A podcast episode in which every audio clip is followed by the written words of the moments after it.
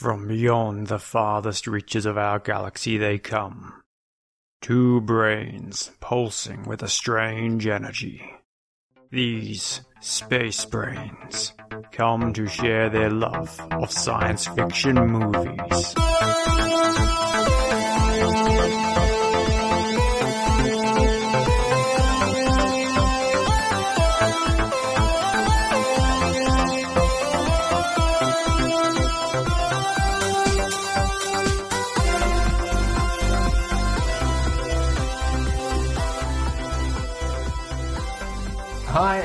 Space Brains, the show where we joy watch sci fi movies and then talk about what was good and what was great. I'm Surrey, and this is Mark. Hiya. Tonight we're talking about equals. So consider this your spoiler warning. Yeah, turn back now if you haven't seen this movie yet, and then you can tune back in. What was your number one takeaway from equals? My number one takeaway, I think, was that I hate Romeo and Juliet. I remember reading that when I was in high school, and uh, initially it's quite hard being Shakespearean, but, but by the by the end you sort of get totally sucked into it, and there's a whole the whole double suicide things going on. And when I was watching Equals, I had flashbacks to that, and I went, you know what? I don't like it. I, I look, it is Romeo and Juliet. This movie. Is- Li- Life's too short for tragedy, so let's let's stick with. Uh, It didn't dawn on me uh, early in the story, but as it as it plodded along, I was like, "Oh, oh, uh, uh, Romeo, oh, Juliet, oh, oh." And as you get towards the end, Yeah, we'll get it's to just that- like, "Ah, that- that- Romeo and Juliet." that plot point there where it's just like, yeah, I I told him to wait back at the his apartment, and yeah, oh no. Okay, so anyway, that's my number one takeaway. Fair enough. Tragedy is is not my bag. Yeah, fair enough. Fair enough. I mean, don't get me wrong, I'll have monsters eating people all day long, right down to the bone. But yeah, star-crossed lovers having a tragic ending, not for me. Definitely. So tell me then, how would you classify this, Mark? Uh, hope, a warning, or an experiment? Ooh, it look. I think it is a warning. I reckon. Warning, warning, warning. That's right. There's Danger. dialects in the background, isn't there? Um, it's uh, yeah. I think it is a warning because it's a post-apocalyptic society, and this society has decided that you know you don't you don't get to touch each other, you don't get to have relationships, and then I suppose. Um, so I, I think it's a little bit more in the warning sort of category, to be honest, compared to like thinking about the lobster being an experiment, because that I think you know this film or this story is saying to us, you know, that the humanity led to an apocalypse, you know, that we caused. That was the impression, and then this remaining human part of us that goes forth is then trying to figure out who we are as humanity, you know, and so they, in the film, they do talk about, you know, that they've sent rockets into space and they sort of, they seem to be all watching it, like wondering what's going to happen.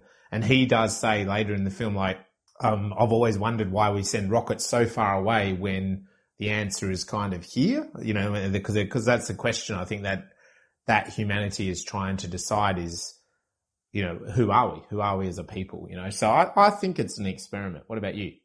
Experiment? You said warning. Oh, warning. Sorry, not experiment. it's it's borderline, but I think it is warning. Warning. Warning. I suppose, yeah, warning. It's not really hope. We can though, is it? disagree. Sorry, it's, I- I fine to was just disagree. thinking, hope is it? Is it? It kind of is a hope, a hope story too, though, isn't it? That that we'll get on, but I, I can see the warning there that we uh, we ignore ourselves to our own detriment. So Well, I, I probably, I guess the thing is as well, you know, if if we, you know, if we allowed if we allowed ourselves to kind of because because again, you know, humans are probably going to survive no matter what, aren't we? You know, like like there'll be some part of us that will survive, whether it's only one percent of us or just even a dozen of us. I mean, and and as humans, we always talk about this, don't we? Like with zombie stories, that there's always some that survive the outbreak. And Yeah. you know, if if we send nuclear bombs, you know, if the big countries, China and America and whatever, send bomb each other, and yeah, there's an outfall um, of nuclear radiation that destroys most of the world, and blah blah blah. Probably at the end of the day, there'd be some sort of some sort of people left Oh, there's- somewhere. there's, too many people floating about to. Yeah.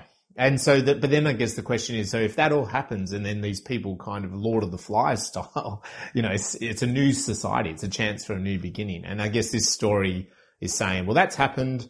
and now we are whatever a hundred years from that And it- point, and It's sort of a bit of a utopian story too. It is, because it's yeah. A, I know, no, there, there was no homelessness. No. Was, everyone seemed to have food. Yep. It was quite peaceful, uh, beautiful, and serene in its own way. Mm. Uh, so there was certainly uh, sort of a, a community, or uh, not really a community. It's more of a communal living, yeah, which is somewhat positive. I, I would, Yeah, certainly, I wouldn't have called it a dystopian future. no, no, not at all. Which no, no, it would have been easy to go with the whole lack of emotion and interaction type thing to, to make it look uh, a bit darker. But it's, it, I suppose the lobster was a bit darker in that sense. Yeah. that there was these these strictures around how you can relate and what it means. Mhm. Whereas in this, they had the um, had the rules. Well, they weren't even necessarily rules; they were recommendations. that's right. Uh, no one, there was no one there with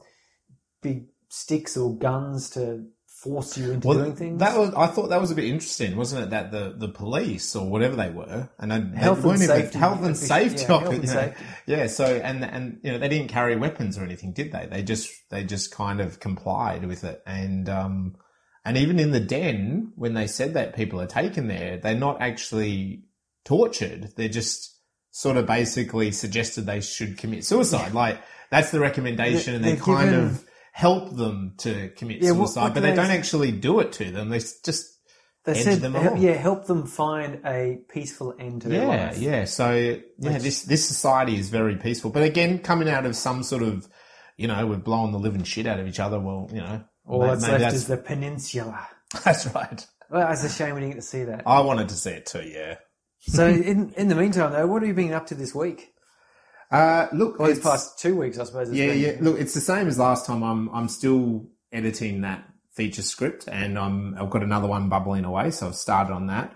Something I did want to mention, but was have you watched or, or catched on Netflix? I think it is Sex, Love and Robots or Sex, Death and Robots, and it's in a it's like a little Love, Death and Robots. Love, Death and Robots. Yes. There we go. We finally got the Yes, title. I Sorry, s- I've seen a few of them. Haven't seen every single episode, but it has boom blown my mind. Ah, Uh, yeah, I've- it's really a couple of them have really grabbed grabbed my attention, and they are in our world. Sorry. Can I can I tell you my peculiar experience with that particular series? Yeah. So the first episode is sort of you know gladiatorial combat, Yes. Yeah.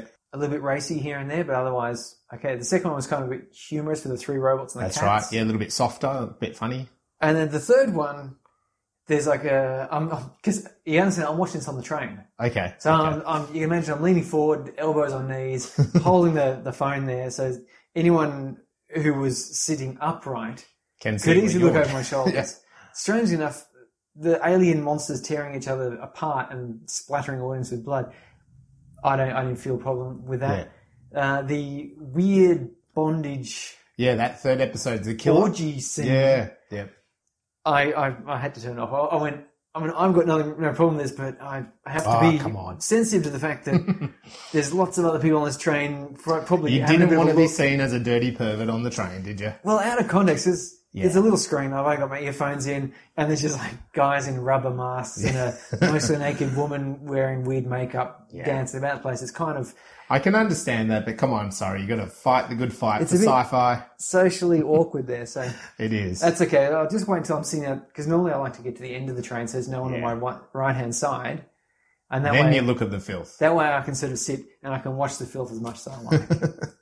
Yeah, but I, look, it's grabbed my attention. I, I've seen that episode. I've seen those ones you've talked about. I've seen that one, and the other night just kind of didn't have much time at home, and I just kind of, ch- and that's what I loved about it, you know, just chuck it on ten minutes, ten minutes. The next thing I know, I watched like four in a row. Uh, so you know, like an hour. I do like that but style of short Yeah. film because it, it gets you straight to the juicy point. It does. You're not really trying to develop characters so much, but Mm, whatever character development you have is Yeah. also highly compressed. It's quite good. So I've really liked that. How about you? Anything you've been doing in the creative fields? Well, I finished editing my uh, season one novel of Exit Plan, Excellent. so I'm up to the laborious process now of formatting it, and I'm actually running it through Grammarly as well, just to catch any sort of mistakes I've made. I'm already sort of catching a few, so I'm hoping to get that through as quickly as I can. And I've got to rope my wife into doing some design work on a cover Mhm. because I can't be shelling out four hundred dollars or eight hundred dollars for a book cover when, Yeah. well, quite frankly, I, I, I'm hoping to get five dollars fifty for this book.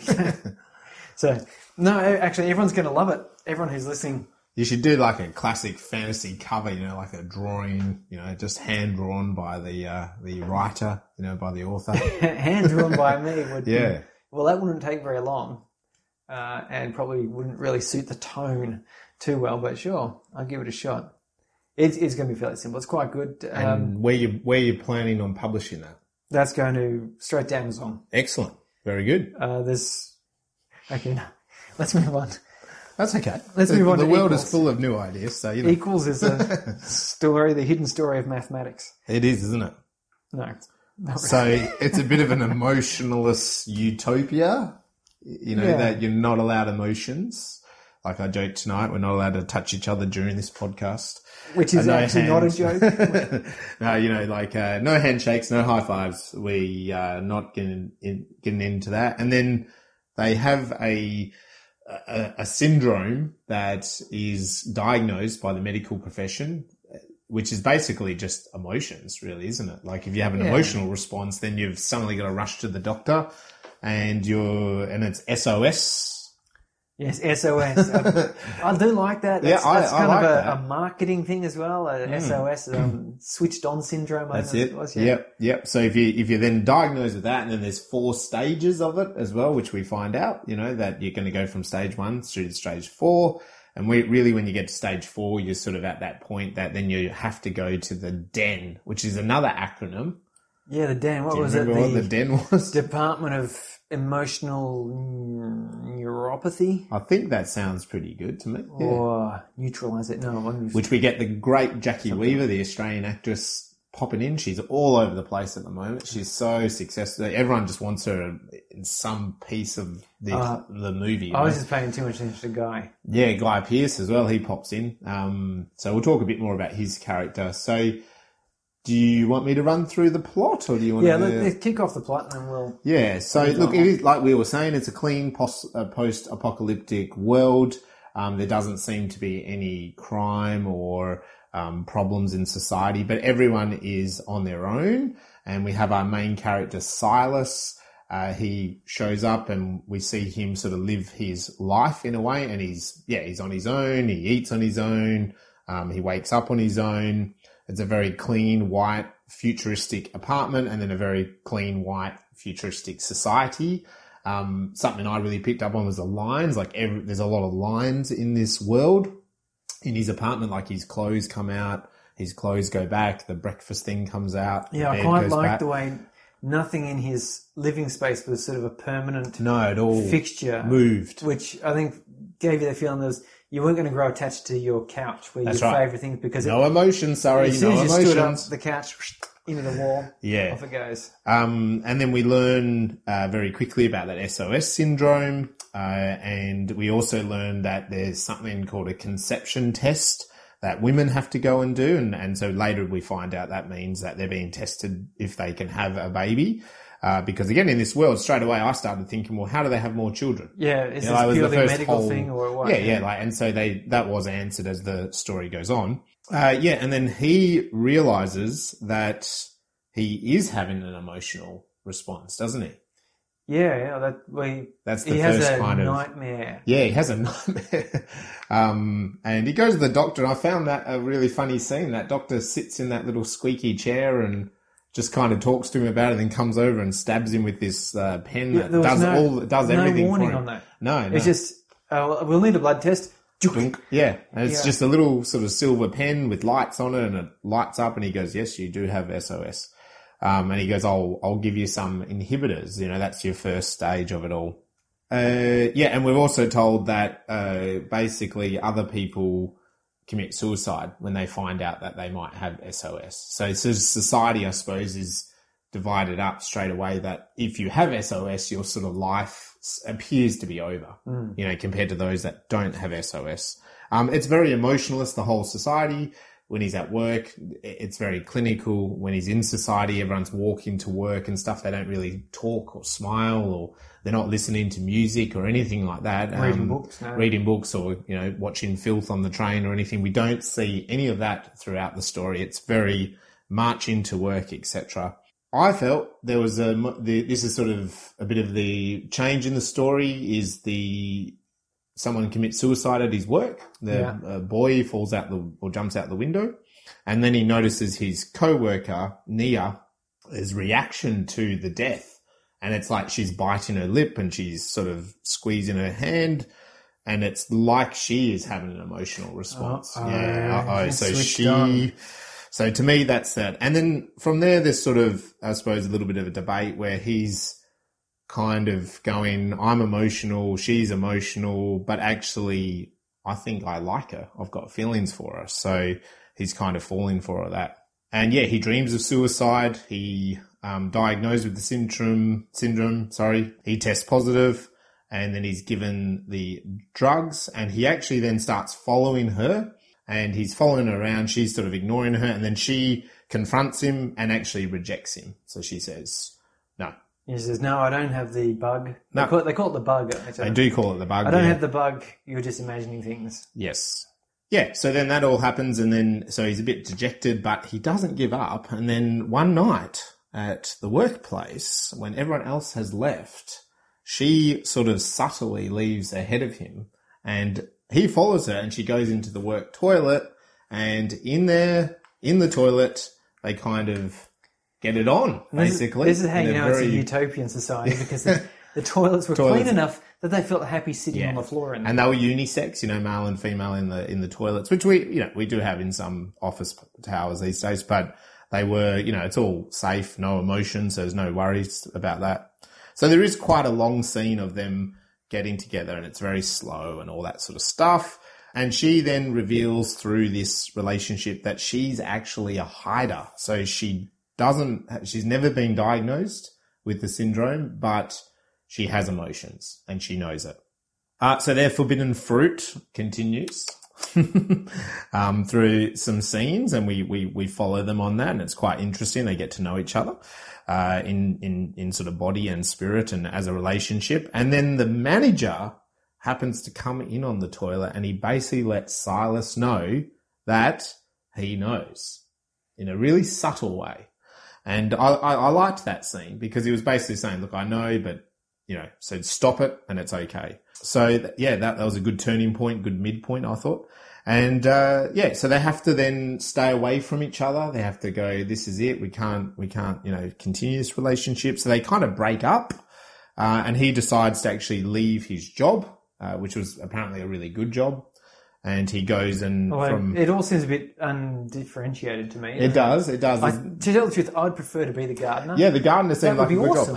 job. Need to like plant gardens and, Yeah, yeah. and they have beautiful gardens there. Yeah, I didn't say that before, but he was like an illustrator on this awesome, huge iPad. Yeah, he would draw the draw the artwork for the articles Yeah, about yeah. space travel. I think mostly. was- uh, yeah, well, the, I think the well, that's what she was working on when he started. He was drawing. It seemed like The- there was maybe survivors. Yeah, the peninsula. There was people on the other side, or there used to be, or something. Yeah, I don't know.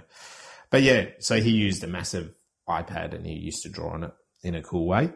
So his solitude as a gardener, he's lonely, she's upset, she's lonely, love is brutal.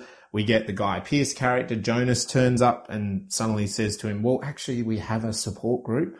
You know, a bit Yeah, like an- uh, an alcoholic support yeah, a group, bit yeah. like AA sort of thing. Uh, we get together and in that support group was quite nice really because we, we do meet that Jacki Weaver character, Bess, the, the head doctor of the den. But in that support group, it was basically, it was a nice debate about, oh, like one of them was saying, I hate this. Like I hate being uh, emotional, you know, like I'd Yeah. rather be the other way.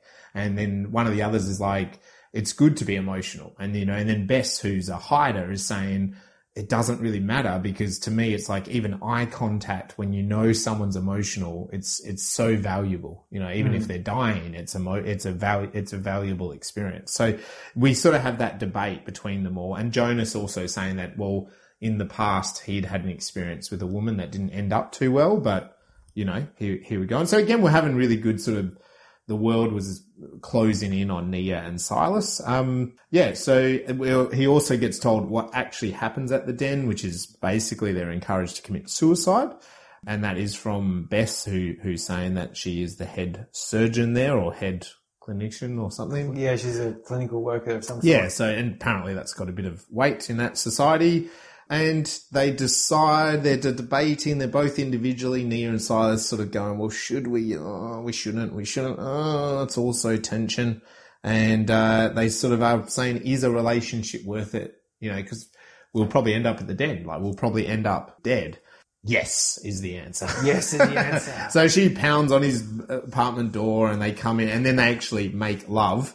So before that, they haven't really made love. And so, so they have a oh, really, that's right. They have a real, that filth again. I hope you weren't watching this on the train. Not that we really see much in that scene, but they, they get it on. They have a good relationship. And right after that, of course, it's a good, good plot point. The cure. You know, they Yeah. announced the cure is available now. So anyone that has SOS, this is not an inhibitor. This is actually the cure. Come get a vaccine shot. Jab you in the neck. Jab you in the neck. Put a little sticker and on it. You're, you're done. So that's quite interesting. So they then decide, well, he, he says, I don't want to get the vaccine. I want to let, let's leave. Let's go to the peninsula. So they, they decide to do that. And at the same time, she is called for a conception test. Yeah, And so you sort of think, oh, pretty- she's going to get, you know, It's sort of one of those things where you're going, it's going to happen. And then, yeah.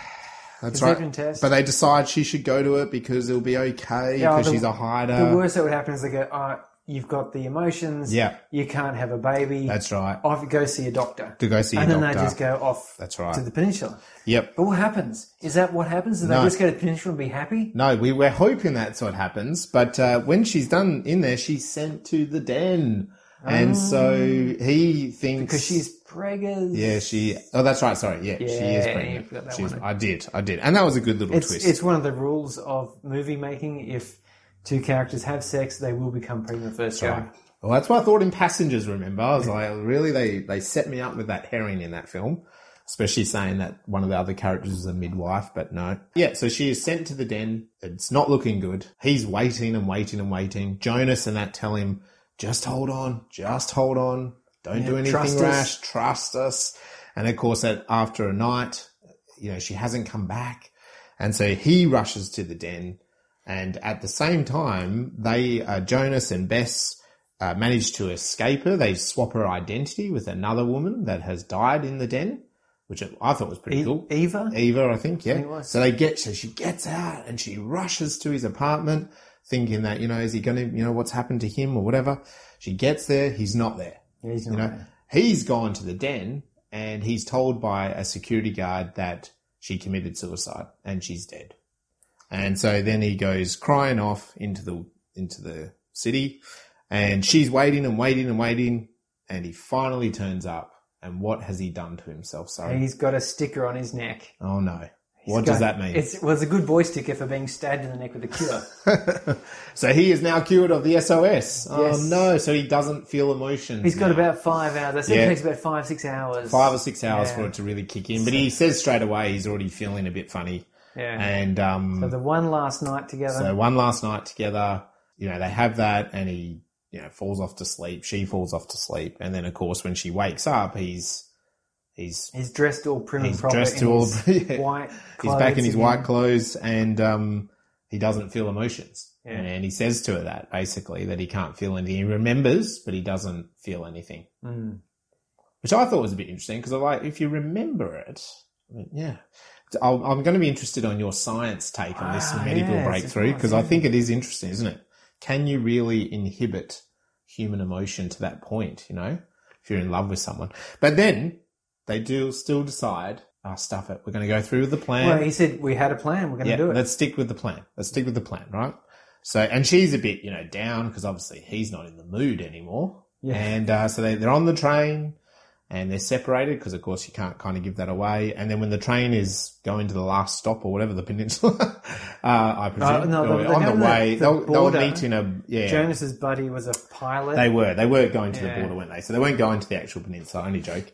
And um, they decide to, you know, they they are alone, and then they do sit. He moves next to her, and they sit next to her, and he actually holds her hand. Yeah. And that's how the film ends.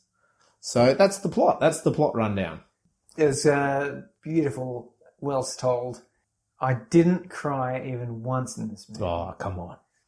I, I, was, I was very nearly, very nearly But bit through my own lip. That's Yeah. all. And you could see, like we said earlier, I mean, Romeo and Juliet. It's a tragic love story. I mean, they don't they don't die, but it's kind of you know, in a way, he's It's almost lost his scene for scene of the yeah, uh, in Romeo and Juliet. Just for anyone who has not read it or seen something of it, there's a a, a priest who um, Romeo and Juliet confide in, i.e., Guy Pearce, Yep. Jonas, and the priest says, "Hey, I've got a plan. We can get you through. Just meet." He says, "So Romeo, you go off and do the thing that you've got to do, and meet at the mausoleum. Okay, and Juliet, you come with me." And then the priest, I can't remember his name, gives Juliet the sleeping drug.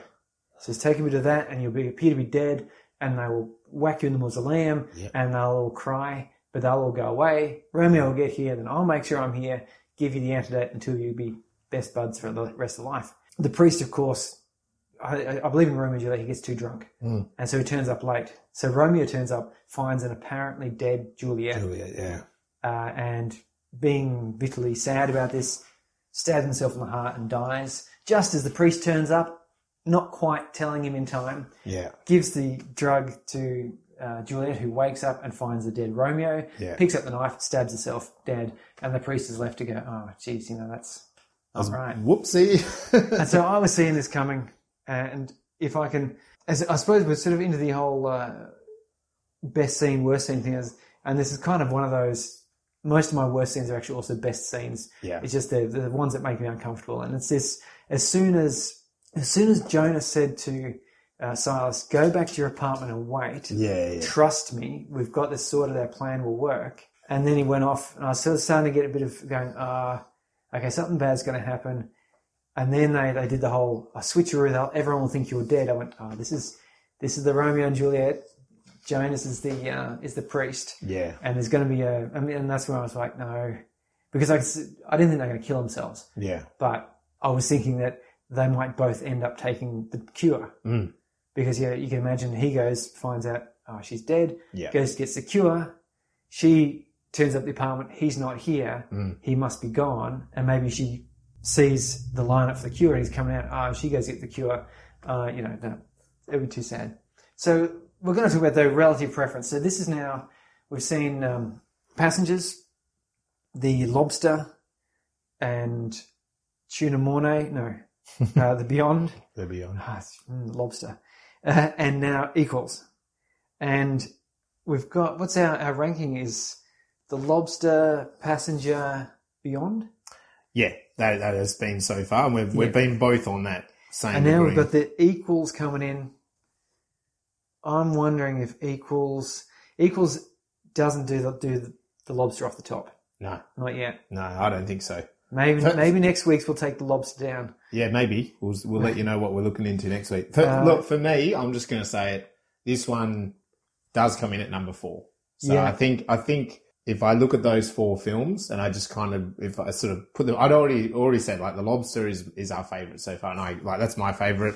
Passengers is a close second. Uh, the Beyond was was quite good as well. I think that was the third, and I think this just comes in at fourth for me. Like I- I in, in, the, in those categories, those four. I, I agree. That's just my ladder. That's my ladder. Yeah, I- I'm going to agree, and that's because Equals Equals a very interesting film. It didn't have an explosion in it, which It's I, fine. I like explosions. no, but uh, yeah, I, I I think again there's sort of a, a replayability. If I was about 20 years younger, Mm. whew, if I was 25 years younger, I would have been all over this film. Yeah. I probably would have rewatched it a couple of times, and um, I can certainly see that being the case. Probably look, and there's many, many, many good things about this film. For me, just it would have been nice to have a bit more context of the world or something. Like, like I liked the way it was shot and that. And I, I do want to talk about that a little bit later, but. Um, I could have just had a little bit more of, of that actual world. And we were teased a bit, as I said, like when he was drawing, we sort of saw this old world and, and they talked about the bombs and stuff. I don't know, like it, fe- and even as we said, uh, where were they going? Sorry, that The um, peninsula. the peninsula. Like maybe we should have been able to see that or something. You know, I don't know. Like it would have been nice to uh, just to get a bit more of the sci-fi going on. Like there was the the romance was in this film, and I have no problem with that. Like I like that, and I liked the similarity I to Romeo they, and Juliet. the romance quite yeah, well. I think they did it really well as well. I agree, but but it would have been nice to have maybe a bit more sci-fi, like just a bit more I, of the science. I found myself, and I see I do it a lot with these sort of post-apocalyptic things. There's this society they're sitting there very advanced. They've got spaceships, and and I and I can't help but think, are these the only people? Like this one city? Is this it? Is that? It's Hmm. Yeah, possible. it's possible. Yeah, unlikely because they do have space-faring abilities. It would Yeah. take, and, and the reason I say that is because it takes a lot of resources, Mm. which means you need a lot of people all working together from the ground up.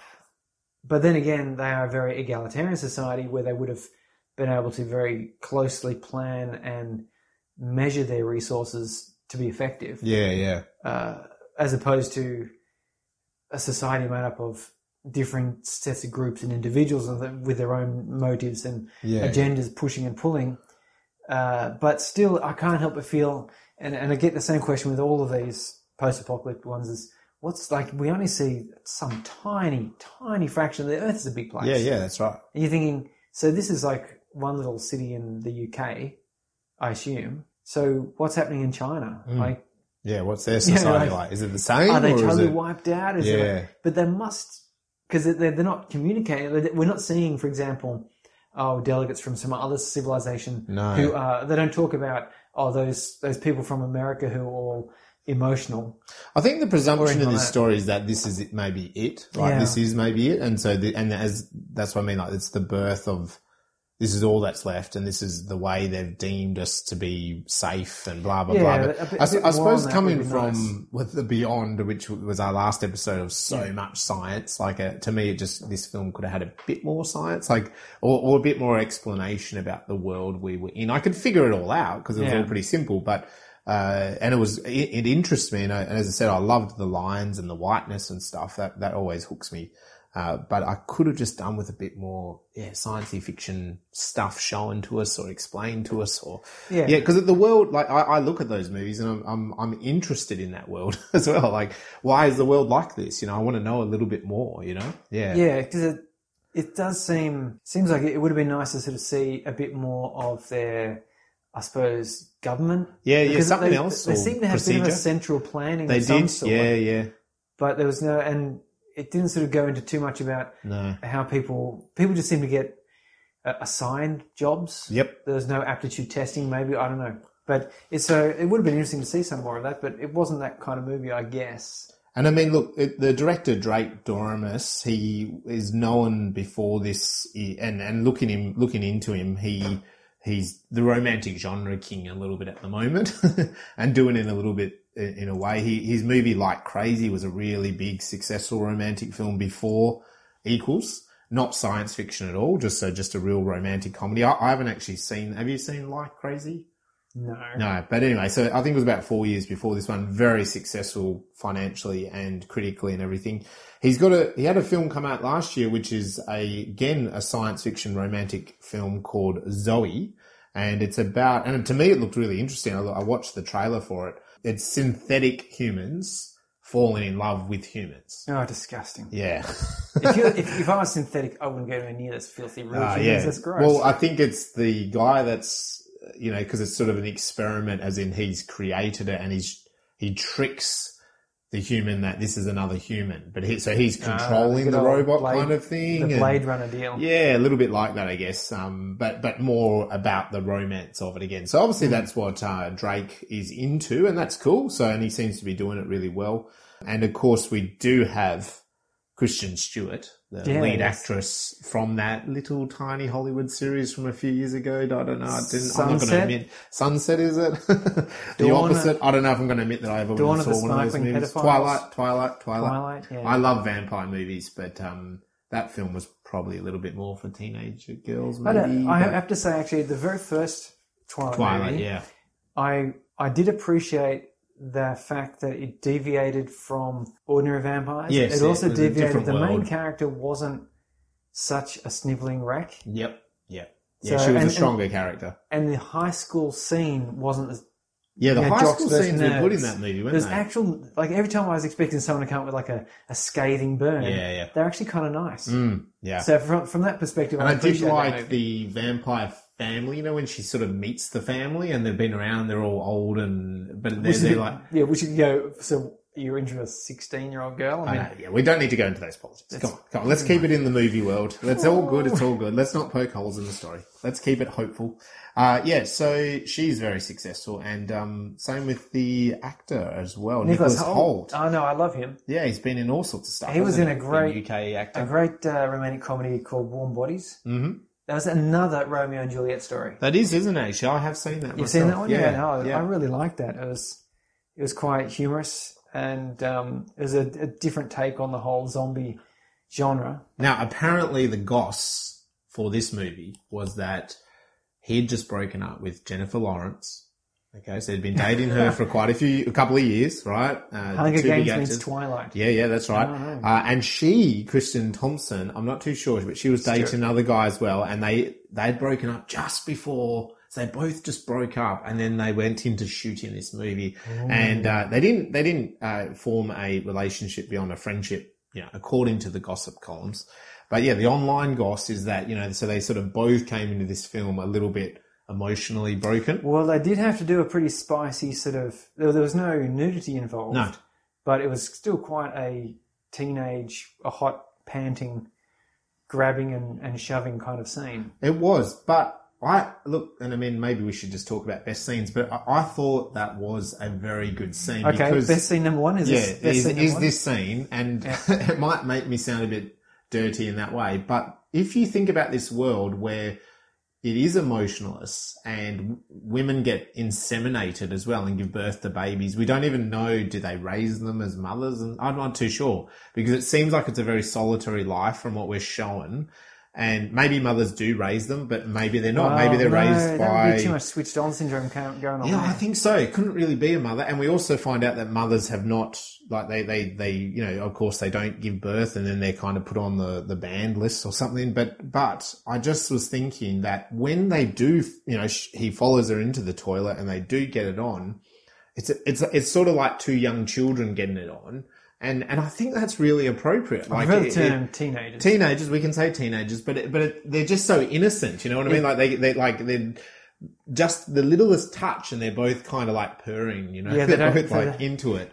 My Um, wife and I, because we're talking about, if we're going to talk about, say, our um, viewing experience here, how I saw it, I, my wife and I, and we watched this uh, the other night, and we we saw them go, you know, go off together into the bathroom stall, which didn't look like a bathroom stall. No, it didn't was- at all. It It's a beautiful little nicer. cabinet they were in, and and the two of us, we sort of had a bit of a giggle because it was just so much like um, meeting the, the girl or the boy behind the lockers or Yeah, behind right. the behind the shed down the end of the oval, and you don't you know, you've arranged the meeting, but you're not sure what you do after that, like. Mm.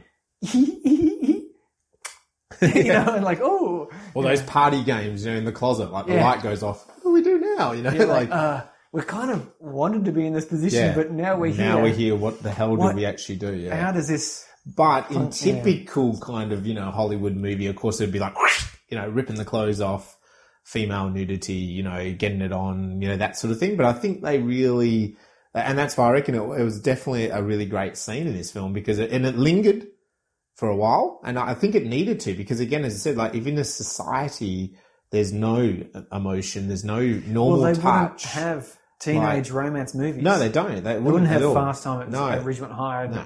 But they can't have, they and they can't have porn or anything, can they? They've- they've Because got- that would be emotion. Like No romantic so- comedies, nothing to go off. Yeah. So what do you do when with the opposite sex when really you've been taught nothing about the opposite sex or love or whatever? Just and raw biology. yeah, yeah. But it, but it was very much, you know, and that continued in that sort of uh, fun and game section of the film where they are just kind of getting it on in that bathroom and laughing at each other. And of course, they don't, we- like, you know, as I said, later in the film, they have sex.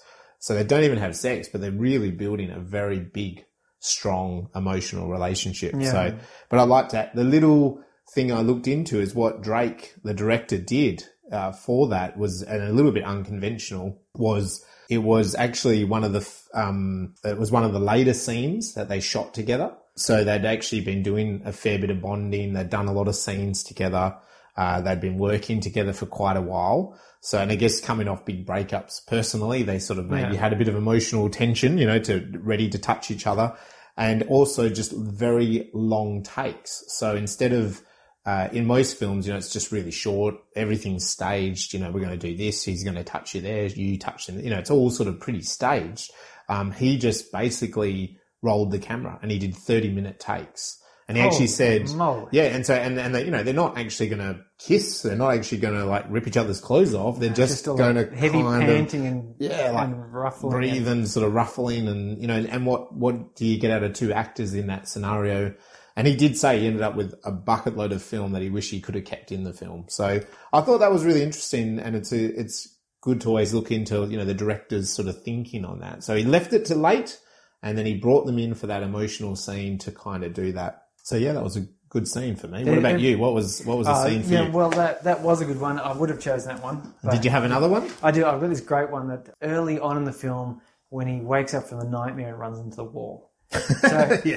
so the, the picture is, That is it. I like that too. the camera is staged outside his window, which is a, a perfect square looking into his uh, place with just the couch extended from the wall. Yep. and he was just he was kind of you can see he was struggling a little bit uh, with his being a bit switched on. And he fell asleep. And it's, it was it was a silent moment. Like you couldn't hear what was happening inside.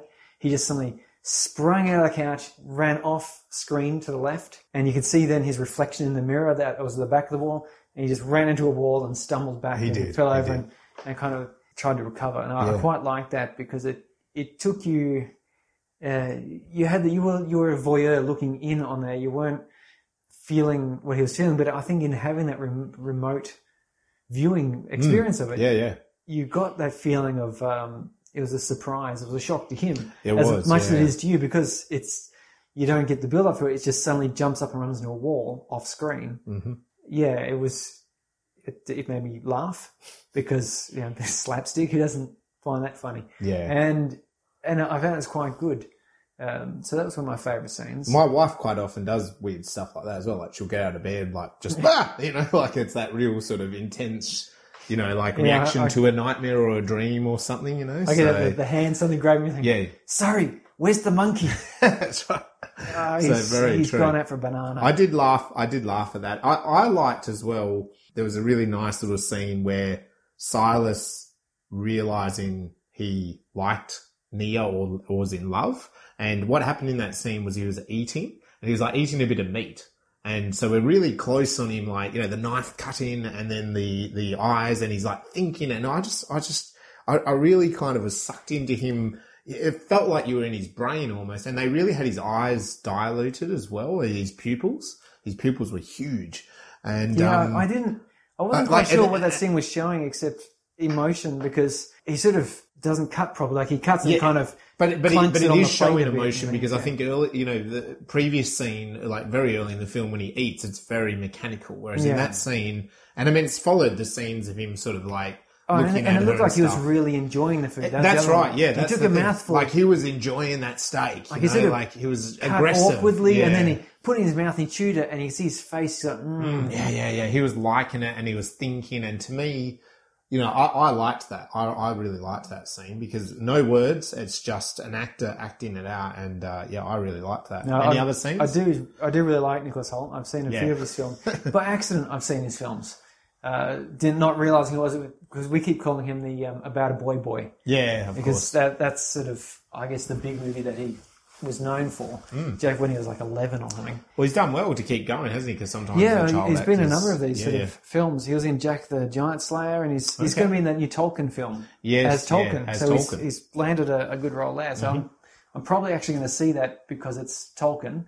I'm interested in his story, and also because uh, I've learned that Nicholas it. There's no, I mean, I've seen a bit of his stuff before, like you've just said, and um, but there's, yeah, there's, you see him in this movie. He, he's he's sharing the lead, and um, I mean, there's no reason for him not to be a big, the big Hollywood actor, is there? There's, there No, really, he could be a lead in a big action or anything. Interesting really, though. like, recently, there's these um, that particular look he has about his face with his cheekbones, along with is it Benedict Cumberbatch oh, yeah, also has a sort yeah, of yeah. Sharp face with big cheekbones, Yep. and then almost a bit like um, oh, there's a couple others I can't remember, but it sort of seems to be a bit of a this British cheekbone That thing. British look is coming into vogue. Yeah. maybe.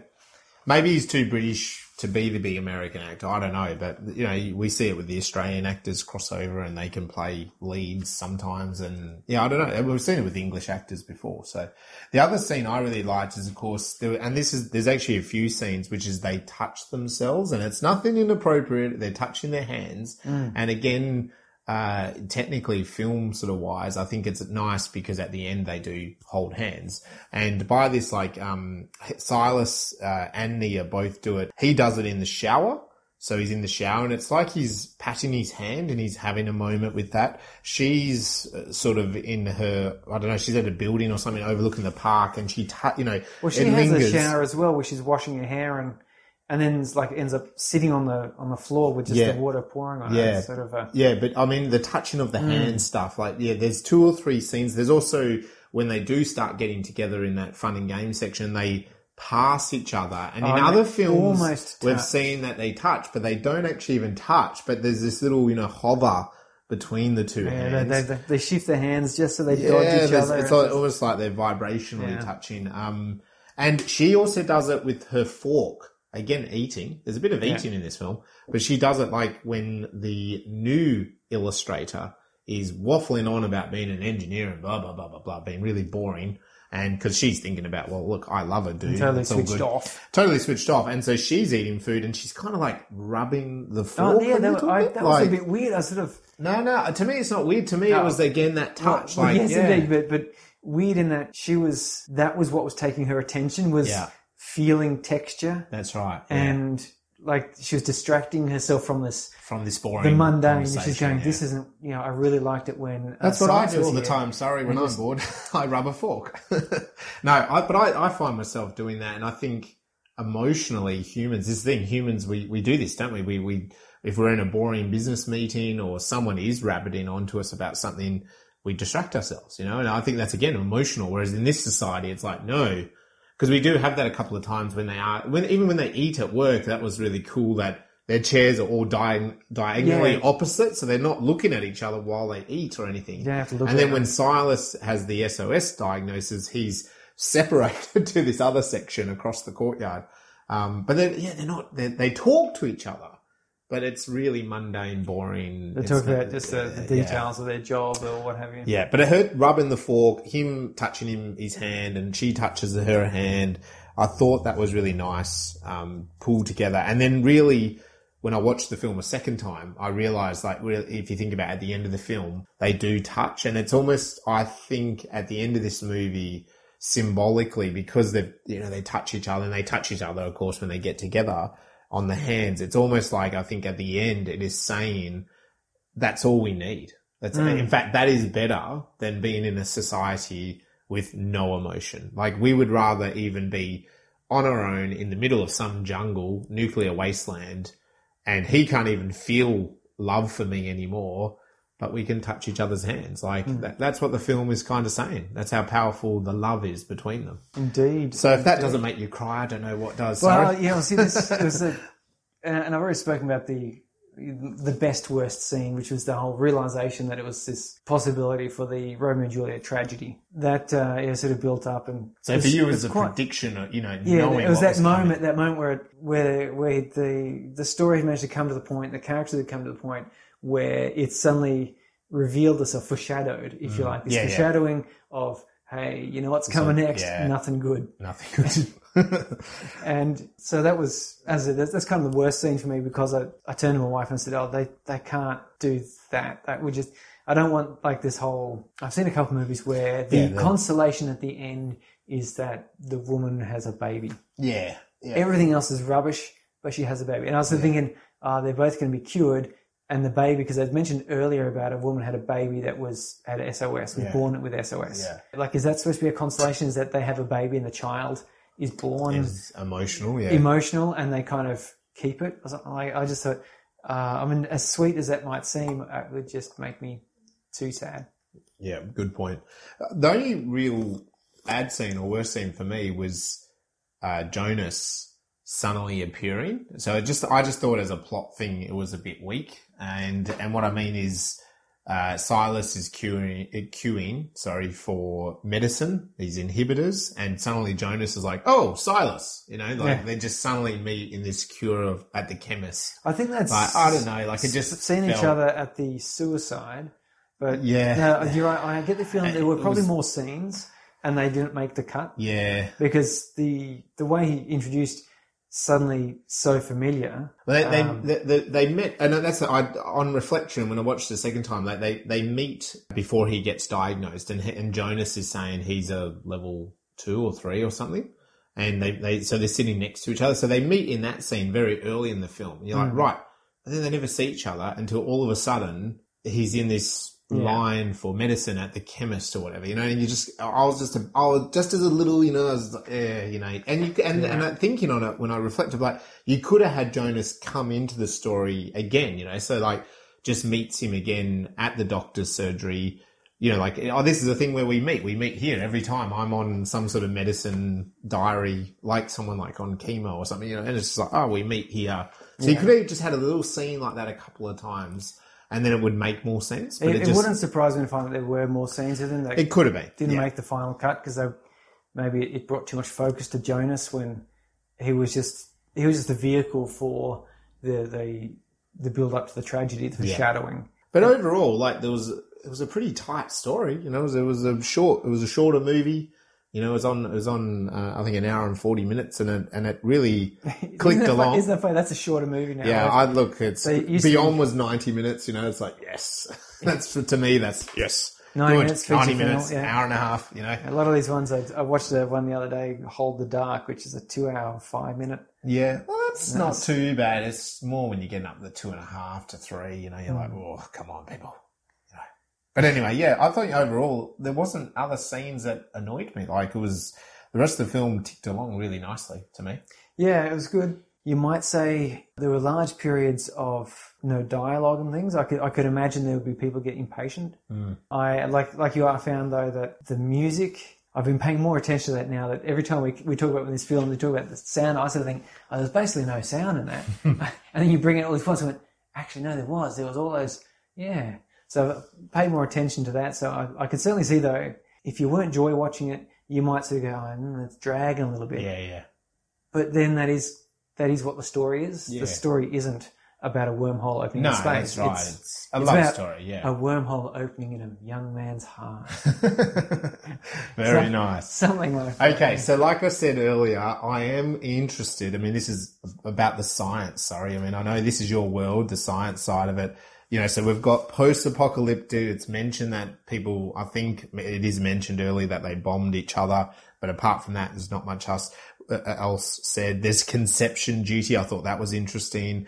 Uh, a testing for emotions. Is this something that we we can, you know, we actually Well, test? were- Hold on, hold on. These are all questions Yeah, I want you to yeah, answer. yeah, Every single one of these. Uh, the medicine as well, I thought was really high tech, obviously, to come up with a cure for this SOS. You know, with the inhibitors, again, when we have that debate scene with the, the support group, Jonas and Bess and that, it is kind of suggested by one of them who says, uh, he's basically saying, oh no, this is bullshit. Humans are born with emotions. You know, they're, they're, they're, they're yeah, suppressing it's us. something they Like- do between conception Yeah, and birth. like, it- he he was saying no, no, no, this is wrong. Like genetically, we're something has changed, you know, and and and we know, yeah, that's right.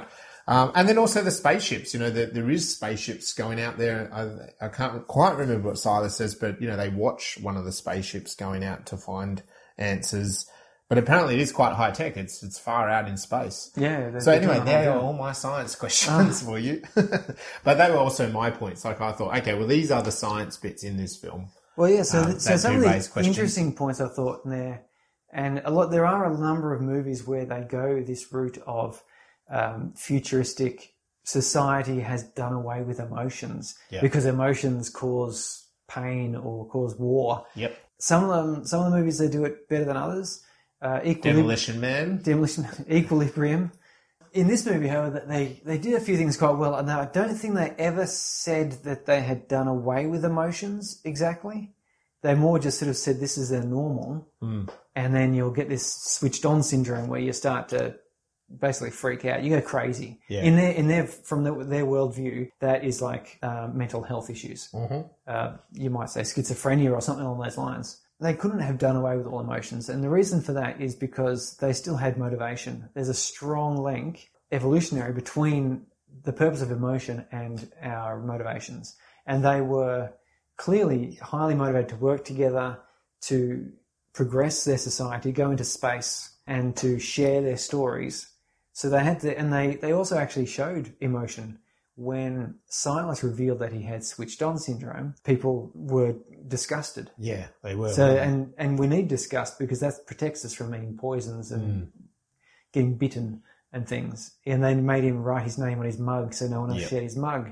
And no one would eat with him and he had to work at the corner of the room. So clearly they haven't actually got rid of all emotions, but they've they've seriously suppressed all emotions to do with human connection. And uh, emotions emotions are very hard to have, uh, of course, um, define, and lots of people have tried. But there's a strong link then between what you think and and how you feel, and that's because physiologically your body responds. That symptoms for many emotions are exactly the same. If you have uh, fear and excitement are the same thing. yeah, In fact, uh, there's a, there's some people they, they have said if you're ever feeling really scared, just start breathing because the difference between fear and excitement is you breathe when you're excited right. and you you hold your breath when you're afraid. Your body responds the same way. It shoots out adrenaline, it makes your hair stand up, it starts uh, pumping blood around your system a lot faster. It shortens and quickens your breath, so you start taking more oxygen. The only difference then is what you're thinking. And when you're on a roller coaster, this is exactly what it does Yeah, you're, you're scared going up and up and up and up and you're looking over the edge, but you know you're safe. And so when you start going down, it's exhilaration Yeah. and you feel happy and you laugh Yeah. and you, and you, so on. These, these, uh, emotions then are, are a physiological response, but then the, the psychological context we apply to that response. You could well imagine the confusion these people would have yeah, where they're used to being pretty pretty even keeled, and then uh, Silas just really just wants to be with Nia, like doesn't know why. Uh, he he goes up and reads her um, her article and plays back her notes so we can just hear her voice and follows her into the bathroom again. They don't, they don't know why or what. They just they need to. That physiological response they're feeling caused by oxytocin almost certainly is is not accompanied by the normal social cues or the mental images or thoughts or understanding so they would they would be quite susceptible to mental health issues yeah, definitely. because there's there's a real imbalance going on there but uh, sort of extending from that, I did think psychologically, when you take something like Maslow's uh, hierarchical needs, you know, which is good for writers to know anyway, but when you take a society like this, I did question how the society would succeed by making us unemotional. Because at the same time, like with Maslow, you, you, I mean, sure, in this society, they are fed, you know, they're fed well, you know, the food looks healthy, all that. So, okay, that ticks the box. Um, they are safe. Like it doesn't Yeah, seem like there's a threat. And, and even as we said before, the police shelter. But then there is that basic human need for touch. a community yeah, Yeah, you know, is, like, so- which is after after shelter i think is yeah, community is the next step. So once you're fed, and which they are, they're fed well, Hmm. they are sheltered well, and they are safe. The logical thing for humanity then, of course, is relationships, community, and and and it, so they would be missing that. So they, but then maybe that explains why you know we see suicide, and they do say a lot of people commit suicide. Uh, you know what I mean? Like, yeah well they wouldn't be but it did. Que-. I did question how they would continue to be like this idea of creating a society emotionless or without the emotional need of someone else. How successful it would be over time because would people just end up committing suicide like well, I- everyone? I, you know? wondered why they were bothering to go into space Yeah, They yeah. clearly, and I have a feeling that that was part of their modifi- their genetic modifications they've done to themselves. Yeah. I'm pretty sure the people, the original progenitors of the program, would have considered the fact that okay, if we take away this kind of uh, love and we really dull down empathy, because they, they they did have some empathy. Yeah. they could get a, a sense for feeling when people were upset or or not quite right. Yeah. But then they, they didn't have that empathy of like, I think Silas was asked very matter of factly, "Oh, are you going to commit suicide?" Yeah.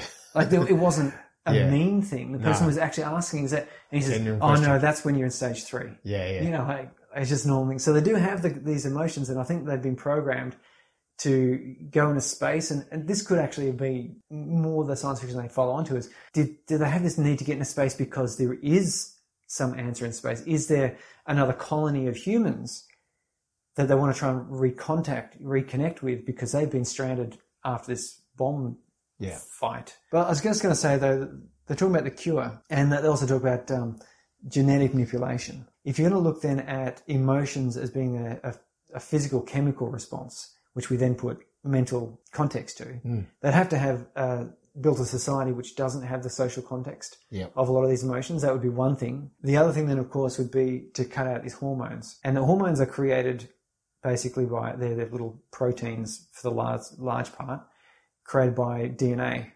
So your cell in your endocrine glands, say your um, your hippocampus or your pineal or your wherever, inside the cell there, DNA unravels with um, what is that stuff called? Is it script days or something? Oh, geez, some. If, if we had new listeners, uh, I would ask them to tell me what it is. I could Google it, of course. Okay, so Tell the us DNA, what it is. Yeah, DNA tell us what it unravels a little bit. RNA goes up and sticks onto it, and that sort of encodes that portion. That peels off, and a copy is made. And this this copy then allows for protein chains to form. Mm. And depending on which section of DNA gets copied as to which bits of protein are created. And these little proteins then go out into the bloodstream and hook onto, and that's, that's your uh, hormone, flows through your bloodstream, hooks on some part of your brain. Uh, for example, oxytocin is the love hormone, the hug drug. Right. Yeah. It's what MDMA, um, ecstasy, does. Yep. Ecstasy causes your body to produce more oxytocin and then inhibits your uptake. So it connects, and then when it connects, it actually gets sucked up, absorbed, and, and it stops reacting further. Like once you've once you've used up one molecule, it, it stays used up. But MDMA, for example, one of the things it does is slows down the ability for your body to clear oxytocin. So you start, you get a build up, which means that you end up with um, you know a feeling of ease and peace and love. And you want to And- hug everyone. Um, your sense of touch becomes far more emotional. Yeah, yeah. Hugging is common as well. Yeah. This also happens at childbirth, Yeah, which yeah. is an interesting question there about we're talking about the conception. Because what we do nowadays, in fact, is at childbirth or shortly after, in order to help get the um, placenta cleared, is the um, oxytocin causes uterine contractions. Mm. Probably along with a couple other things. I mean, oxytocin by itself doesn't do Yeah, it. If you gave oxytocin to a woman who hadn't just given birth, she's not going to suddenly fall out of cramping, I guess. I guess. Actually, I'm pretty sure because you see them dancing in the nightclub, so, so there's no problem there. So actually give them an injection of oxytocin Yeah. to enhance what has already been produced for the body to make sure that it, it clears it out. And the body, the female body, uh, creates this oxytocin at childbirth in part to do that, but in also in part to make sure they pick up this thing that's just dropped out and That's cause right. them a whole heap of pain yeah. and cuddle it Yep. interestingly enough, fathers fall into sort of a synchronous process too, to synchronize their hormones a bit. So fathers have a tendency then of, at childbirth, being a little bit more emotional and a bit more um, misty-eyed and want to be involved. And that's not a surprise. No, no. And, no. and it makes sure, we should bring that question though in this movie here is, if they've got this conception, they must surely do like C-section, uh, yeah. external incubators because that process of hugging itself also induces oxytocin. That's it's, right. it's a two-way street. So if Yeah. you get oxytocin, you want a hug, but the hug itself also causes Creates it. more, yeah. and um, that, that's why they'll put the baby onto the mother's chest now. They didn't mm. used to, but they sort of, again, to increase that oxytocin, I think to increase that bonding straight away. Yeah, yeah, it's- it's again, in this movie, it does question, we don't know any of that, but in this movie, but it did, I was thinking like, oh yeah, what, how do the babies, how does this whole thing, Well, how is yeah. this society successful? And then you're kind of thinking, it's not too surprising that these, these people are growing up largely with dulled emotions. Yeah, as, they- as children, they're taken yeah, away from their parents. They must be removed from the and parents. Yeah. raised in a sterile, sort of um, socially engineered environment. That's right, yeah. That's yeah. right from the start. Again, I suppose that's the thing with Maslow's hierarchy in this film. If they are raised like that, but they are well fed, you see, you know, we can think about like an orphanage where maybe they're mistreated and they, they feel like they've missed out on their parents and that, but in this world, maybe not. Maybe they, they are like, you know, it's very clinical, but they are well fed. They are safe. They are sheltered. You know, they are with other children their own age. They are educated. So maybe it's not so bad, you know. Like, well, that's you know, what I thought. I, I liked. So they are devoid of emotion. I like the normally. fact that the the society seemed quite functional. A lot of the times they have these dystopian societies, yeah, and there's cracks. and there, it know? just seems even, even when they try to make it look like it's solid. As an adult, I'm looking at it thinking Yeah, that's just yeah. there's no possible way that they they would all just die off so Yeah. fast. You know, they would just die of hunger, or they wouldn't bother helping each other or something. Yeah. But I think they did quite quite a good job in presenting a society that was low on emotion Yeah. because they didn't have uh, they had a little bit of fear because you need fear. If you don't Mm. have fear, how are you going to not like jump off a cliff? That's right. Uh, people already do that with parachutes and die. Imagine if you had like a, a really suppressed fear, like no fear, there would be no risk. Uh, you know, you, you wouldn't be able to weigh up risks. That's right. You go, well, let me see. I could jump off the cliff, or I could walk all the way down.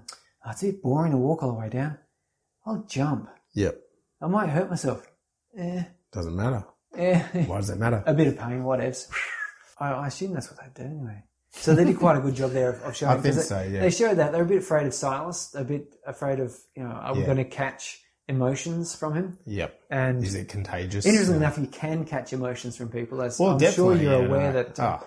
if you if you you walk into a room where there's been like uh, some people have had like a big argument or something, and there's all icy cold, and you can right. feel it, Yep. and the You line walked you know, into a drama fart. you sit there, you drama fart, that's a good way. Yeah, and and you sit there and you don't. Yeah, you, you feel uncomfortable, and then you start getting a bit kind of Yeah, cagey You know, and, you know, and you worried. know. Yeah. So yeah, this, you certainly can catch Yeah, yeah. emotions. And likewise, if people are like, if you walked into a room where everyone is crying, you know, I mean, like you, you're going to sort of get sucked in and laughing, you know, like that's why if you see a comedian with a hundred people and everyone starts laughing, like you will, Yeah, oh, yeah, for you know, sure, like, sure. you know, I think the only reason that you don't end up with mass crying fits is because people tend to be more guarded against crying as yeah, opposed to especially laughter. public, public crying. A whole yeah. bunch of people laughing. Yeah, you can You laugh. know that's going to make you feel Yeah, good. that's so right. you'll drop your guard and you go, "I want to have a good old laugh." That's right. Good Yep. chuckle. Okay, that's some interesting science facts, definitely. Yeah, I mean, I- I'd go into more there into um, say, say the neurotransmitters themselves, as, and, and you'd move into realms of then depression uh, and inter- interestingly, um, you know, low activity of the thyroid gland, which is responsible for production of many of your neurotransmitters, which and but this is again energy and motivation. If you have a suppressed thyroid gland, for example, you often feel lethargic, sleepy, uh, and that will and and can lead to I won't say it will, but it, it can lead to depressed states. Yeah, definitely. So so let's move on and talk about some of this filmmaking. And this, as I said, I really noticed the music in this one, the way Yep. they layered that up. Give us your take on some of these elements here. The, Well, the first of all, the- yeah, yeah. First of all, I the camera of this this is beautifully shot with a extreme shallow depth of field, and you'd probably notice that like lots of super close ups, extreme close ups, lots of close ups, people's faces, all that touching we talked about, but. There was a depth of field. So what we mean by that is um, quite blurry and then something's in focus. So a shallow depth of field means there's only a little bit in focus in your shot. So there was lots of that throughout the film. Um, there was a beautiful shot where Silas is even, he walks towards the camera, towards Nia, and, and he's totally out of focus and he walks into shot. Um, there's actually a, sh- a show at the moment called The Discovery of Witches, ma- uh, based on a well-known series of books, Witches, Vampires, See the Connection. And that is very similar to this film. Uh, is that on in- Netflix? uh, no, no, it's not on Netflix. I'm not, I think it's BBC. So if you can get access to yeah. BBC, I'm sure it's a BBC. Australian actress is playing the lead of that show, young actress. Um, it, I quite liked it. I've seen the, the first season, which was this year. Um, but that has that shallow depth of field to the, like, so everything is blurry apart from something in the shot. Like, it's very unusual to do that in films and stuff. This film did it, that TV show does it. There was also a little bit like you might have noticed similarity the camera to the lobster. There was some abstract shots. So very, especially early in the film, Silas, that isolation. So you have this nice big wide shot and he's, you know, just down here on this part of Yeah. the, like at the, the lower, um, right hand corner of the shot. and everything was, else is that void was of the anything. nightmare wake up scene where you, you're sort of sitting like you're looking at a a painting, like a framed Yep. picture, and he's just sort of yeah, sort of lower right hand, and then Yeah. shoots off out of out of scene. And you don't actually see the action. Yeah, and and it, it wasn't as abstract as uh, Yorgos Lanthimos uh, lobster director's stuff, you know, over the shoulder weird stuff. But but it was de- definitely making a bit of an abstract statement. Even the scene where he decides to leave Atmos the job, uh, and he says it to the HR woman, like they're both shot in the kind of corners of each shot, and it's you know like they're they're alone really. That's what I was picking out of that. So it made a lot of sense uh, as an extreme close up. So, and then, and I was, I was a bit unsure about this, but there was a, the scene sort of more outside where he meets Nia outside and stuff. There's a lot of that handheld. So there's a bit of deliberate shakiness going on. So maybe to do with the, um, you know, the relationship building or maybe to do with sort of like we're spying on them a little bit. I'm not too sure, but there was a bit of handheld in a few scenes. So whereas the rest of the film was like, uh, very stable. You said the music. I thought the music with this was pretty gentle and downplayed. Actually, it was pretty quiet. maybe- you know? like there was, it was there, it was there, but it was pretty quiet. You know, there wasn't anything that blew me away. Again, like in the Lobster, we had the big orchestral slow motion scenes. Like I talked Really, about. what about uh, where he Where did it stand out to you? Yeah, So, well, well, what I really noticed was that it was very gentle and quiet, and very um, single instrument for the most part. Yeah. And then as his emotions built, or as the scene's emotions built, more instruments were coming in. Okay. And it, maybe I sort of noticed it a lot because we were watching it in the evening, and the kids were trying to get to sleep. And in fact, Elliot kept calling out saying, "Could you turn the volume down?" Like, no, we're trying to watch a movie, Yeah, a grown-ups thing to do. But but yeah, so when they had their lovemaking scene, for example, Yep. that the it just these long drawn out sort of synth pads Yeah. building and then a little bit of a, a drum coming in the Okay. cymbal and then finally some like distorted guitar heavy riffs coming through and I was going oh this is You picked up way more of me than the sound of this one. and that and that build as as their, their the intensity of their scene grew and then it sort of went almost silent again when it was like the next day and I just kind of sitting there having a bit of a chat Mm. and then the next bit I noticed in particular was when he was considering suicide we had the same sort of thing you know they had the The do- do- sort of almost keyboards building up. still to sell, and he's walking up to the edge and edge, and yeah, this big crescendo Yeah, yeah. of multiple instruments coming in over top of each other Yeah. until finally he he takes a deep breath and steps back. Oh, you picked Almost- up way more so- than me on the music this time. I, I think I was a bit more sensitive Yeah, yeah. because the we had to keep turning volume up and down, and the music would get up loud and start becoming intense. I have to turn it down a whole yeah. bunch, and I got to watch. I got to watch this on the big screen, but I was on my own. But I, I felt like at my one of my first impressions at the end of it was that was a really quiet movie. You know, like the dialogue was quite like they, you know, they do a lot of Hmm. Oh, they- whispering. they're and talking They, with talk, and because silence. because the motions aren't there. Even those other scenes, like you said, when he says he has SOS, they're just like, oh, oh, oh. Like there's not there's not the like yelling or screaming or anything. I you know, was so- I was almost tempted to put subtitles on. yeah, yeah. So because they're after They they, are have doing a their lot of- love scene, yeah, they're basically whispering. they are whispering. like and other, yeah. often in movies where they're doing a whispering they sort of do that they they amplify they it anyway. boost it. Yeah, yeah. so it's you can tell that they're whispering but it's loud Yeah, yeah. this was whispering like like I was, we were leaning forward trying to I was too. get what Yeah. they're saying in case they said something important. When I watched it the second time, I had my headphones and on the laptop and stuff, so I was I could hear it more. Um, but it was, it was I, I, my first impression was very quiet, but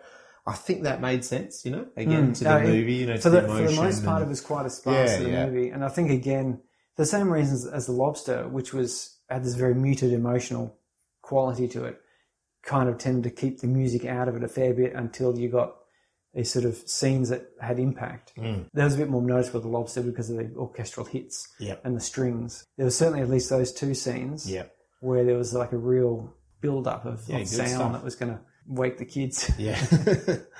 My impression was, you know, the quietness and that, and I guess, you know, I didn't quite pick up on those bits, but with the, that leads me into like the lighting and the symbolism of the white. Like there's lots of white in the film, you know, and that, you know, the start of the film, he's all in white.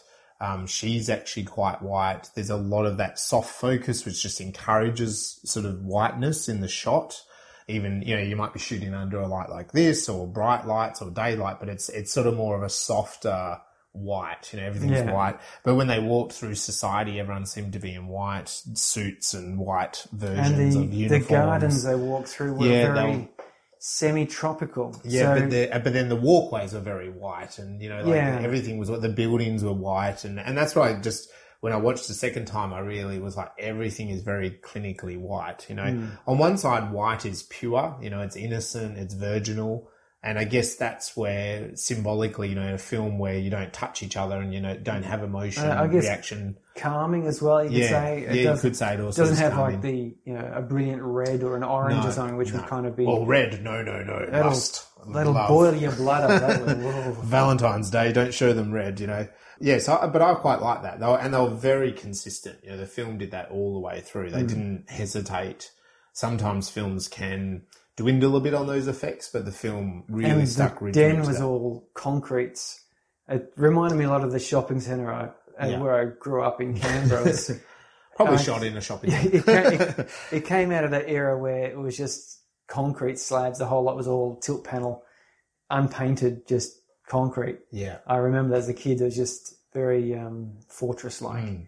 And see, symbolically, setting wise, to get to the den, you had to go through like that tunnel. It was like a curved- curved curved tunnel, off so to the off to the side, and then yet you come out, and it's this, you know, this, as you said, it's the, what was it, the Canberra Shopping Centre? Yeah, Um, Belconnen Mall. But on that as well, separately, not the white, but the lines. I said that earlier. So yeah, that, that curved wall, but you know, they went, they had these walkways, didn't they? You know, so there, there were lots of walkways that, and they were all very curved. Well, that that curved. there was that weird thing that Um, Nia and Silas worked at a, a at the- meet outside and it was, Well, at the den where you went through that tunnel. yep, That was a very ribbed. Yes, Like, it um, was all the whole thing was all going through a tunnel to another and place. um, slatted Yep. panels on the on the flooring Yeah. as well. But that place that also Nia and him, like some sort of walkway thing. It was Yeah, really, like a- you know, but it sort of had a timber, walkway yeah. the- And then we saw the steel sort of, again, but just lines. Um, there was like a steel sort of treetop walk thing that Mm. they, that you saw people walking over. The buildings were either very straight or going off to the side. You know, in other films I've talked about, you know, in Passengers and that, the, the symmetry and stuff. This film didn't do it. was all the lines were going everywhere. When he became the gardener as well, the lines went, he went down. Like the, he went Mm. underground almost, but not quite underground, but it was like he went down into the garden. Um, and the lines, the walkway went down. yeah, the, you know, most like- of the walkways that people were walking around on seemed to be up and separate up from and that, the garden. Yeah, so that I thought the lines were really interesting, and maybe you know symbolically they crossed the line. Eh? Eh, do you like that? They crossed well, the line. See, that's the thing is that there's a lot of lines. You know, there's a very diverse environment in terms of the shapes, yep. but all the colors were all the same. So you could have a lot of different, all different shapes and sizes, but not different colors. Yeah, yeah. So long as it's white. I mean, you could go very deep into that symbolism, of course, because see something that I didn't say was sound, but it, it picked out to me that when they talked in the outside cafeteria, they were talking, and they, the office workers said before they kind of they weren't faced talking, and they were talking, and there was kind of easy classical gentle music playing, but there was also a deliberate ambient noise of what to me sounded like bugs and stuff. You know, like almost Ah. like you're in the jungle. Yeah. And I thought it's a bit loud, that ambient noise. And I just wondered, and because then later, you know, when he is the gardener and that, and then Nia and him meet in the garden, you think kind of symbolically, garden becomes overruly and, you know, wild and, you know, like, like love, you know, like it beca- Yeah. can become out of control. So all these lines in the clinical society versus the garden, you know what I mean? Like flourishing. And that to me led me to another symbolic thing of this story is a bit, you know, we got the Romeo and Juliet thing, but maybe a bit Adam and Eve as well. Yeah, you know, forbidden like fruit. Forbidden fruit, like I said before. So just that idea of, I think the film was going, trying to go there in a bit of uh, deep Yeah, I mean, for what on the surface seems like a bit of a, almost a, a young adult romance, there's, there's a fair bit. I think there's a to lot the movie deep, making. Yeah, it, was, this is, it wasn't, um, for example, I watched The Giver, and that was a bit more straightforward, yep, young adult sort of um, coming of age, Okay. discovering emotion type Yep. deal. Again, it's another one of those ones where everyone has lacks emotion. It's Mm. in it's in black and white until he, like Dorothy reaching Land of Oz, starts to gain uh, emotion himself. He stops taking the injections and goes colourful. But it it was a far more simplistic vision of that because they were, they were focusing more on the action of this guy yeah, trying to escape right. and give being the giver. But, whereas this one here, I think they're they're exploring more fully the the the whole I guess the movie scape Yeah. Uh, and the landscape as part of the ex- extended existence of these two Yeah. people Yeah. uh, and and the surrounding society. Like it was it was a, a, a videographic Venn diagram, I suppose you might be, where they were the overlap. But I I agree. Like I, that's what I think. I think there is a bit of depth to this. You know, plot wise, we went through it before. Very much like Passengers, Save the Cat. You know, the Black Blake Snyder. Hollywood obviously is liking that at the moment. You know, they like that structure. So if you're out there writing, Pixar definitely lives look off at it. it. Yep, you can see the plot points. Uh, that's how I wrote Exit Plan. There we go. There we go. So the experts are doing it. So follow that. And I could see similarities to the lobster. It was funny, you know, like watching the lobster and seeing this. I mean, you think both are, you know, falling in love and versions of love and, and that emotionless part of the lobster, especially, Yeah, you know, that, that sort of abstract. And when he becomes the loner, there's punishment for being uh, making contact. Correct, yeah, and, And he this- does it in this. this one they've got He- sort of- he isolates himself, doesn't he? Yeah, Yeah, and then also the isolated, yeah. den is is where you're going to go. Um, I did see similarities. We talked about Romeo and Juliet. I also saw Gattaca, the 1990s Oh, I'm science going to see that. I've got to watch that Yeah, again. do you need should, to watch that? maybe we, we should do that one. We could add that onto a. That's a good one. And um, also, I know they've made a recent movie of this or TV movie, but the classic book Fahrenheit ni- uh, Fahrenheit 451. Yeah. Um, so I could see some similarities in this story to that, or maybe some um, homage to it. You know, especially in the idea of the illustrations and the idea of like you know the world beyond and people being out there, and you know, like I think you said, oh, they. It, I love. it. There's a line in this when he talks about that where he goes, oh, they stand around the campfire to express their an, an anxiety or yeah, something like to to couldn't quite- combat what they call uh, anxiety. anxiety. Yes, it's like we don't know what anxiety is, Yeah. but these people do, and it's and to us, like or to to, to me, it's like oh yeah, they're, they're the normal people. Well, yeah, if you're stuck out in some post-apocalyptic wilderness, You will. goodness knows what wild animals and things yeah, about the place, and whatever's and even other humans, other, whatever. other wild humans, you know, more so dangerous. Yeah. I to but that bit to me because I've read that book a couple of times and, and quite like it, and it, it's it, I could see some homages to that, I think, or some connections. So yeah, that's my technical rundown. Okay, well, Well, That's- let us know out there if you're still listening to this episode what you thought about any of the technical parts. Oh, did yeah. you did you get into this symbolism? Did you think that it was worth looking into? Do you think that they uh, discussed that those symbolic elements through the white and the Adam and Eve and you know some of those other connections, or did you think no, it was a little bit more well, straightforward? We, than did get some feedback on the lobster. Did we? Yes, Wow. We got the. Uh, I absolutely hated that movie. Okay. So that was one response. All right. All to right. which I said, "Yep, that seems to be the way the uh, Yep. the, the reviews were either love it or hate it." The very next person then commented on and said, uh, "I I was one of the ones who absolutely loved it. I've watched it multiple times." Yeah. Yeah. So verbally when i've told people about the lobster they have everyone that apart from you and me has said i couldn't watch the whole thing basically. Yeah, like that, that- quite confronting, you know what i mean? Like they, they were like oh i watched half of it and i just i couldn't go on with it you know and i kind of think oh then you missed the you missed the second bit. You missed the payoff. but you and i seem to and my wife is like you know you two seem to really like it. And i'm like yes we do Yeah, so uh, I, was, I was actually going to talk a little bit. The other thing that this uh, society modeled a little bit, and I don't want to go into it because we've got to sort of wrap up, is a lot of other forbidden uh, situations. So it really spoke, I suppose, to the AIDS scare. yeah that's true AIDS is, is, doesn't have that same stigma as it used to because No. we've obviously progressed. But certainly, I remember in the 80s and 90s, Yeah. it was like that was the boogeyman. That was, and you'd, you'd hear stories of someone was diagnosed with AIDS and they'd basically ostracized. You know, like they had to that's a really good point all actually their sports. Yeah. They were they people wouldn't um, share food with them. Yeah. Um, they were scared, and it was a similar sort of thing. But also, then I guess you sort of say um, uh, interracial sort of relationships. Yeah, Again, you've got the same point, sort yeah. of thing as of like uh, you're having feelings for someone from a different caste or class Yeah. or sect or race or something. Oh dear. And he said, "No, don't worry, it's not contagious." Yeah. You know, yeah. yeah, the, the, I know this is my just my personal shame that I, Yeah. like a, a a woman. You know, it's like, well, yeah, perhaps maybe we want to reconsider that. Perhaps That's you can right. be. We're going to have the cure for homosexuality That's pretty right. soon. Yeah, And so well, it was, it was the whole homosexual Yeah, thing again. Okay, was- yeah. So I saw a lot of that. Won't go into that anymore because there's, Yeah. as you said, there's a lot. There's a lot to unpack, and you can you can read a lot into this film and get a lot out of it. Which is great, and I think it makes it a good movie. It makes it, It- worthwhile, definitely to watch. Well, know, here we are. We've we've prattled on about all these points Yeah. for for quite some time as well. So so Well, we do joy watch, and we hope other people out there joy Well, watch. that's, That's, that's, the you do. whole idea. You, you got to learn how to how to take the, the good stuff out of these things because uh, you only live once and you can learn every day. Definitely, man. So uh, it was a great movie. Was by Drake. Is directed by Drake. What's his last name? Uh, Drake is his last name. Oh, Drake, Mr. Drake. Uh, no, sorry. no, no, no, no, no, no, no, sorry. Might have to edit that. No, Drake Doremus. Ah, Doremus, yeah. Yeah, Doremus. Yeah. Yes. Sorry. Yeah, no, Drake is his first name. Yeah, yeah. Okay, so um, and then we got uh, we have Nicholas Hoult, uh, Kristen Stewart, Stewart, and then we've got some uh, great honourable mentions there with Guy Yeah. Pearce and um, Jacki Weaver. Jacki Weaver.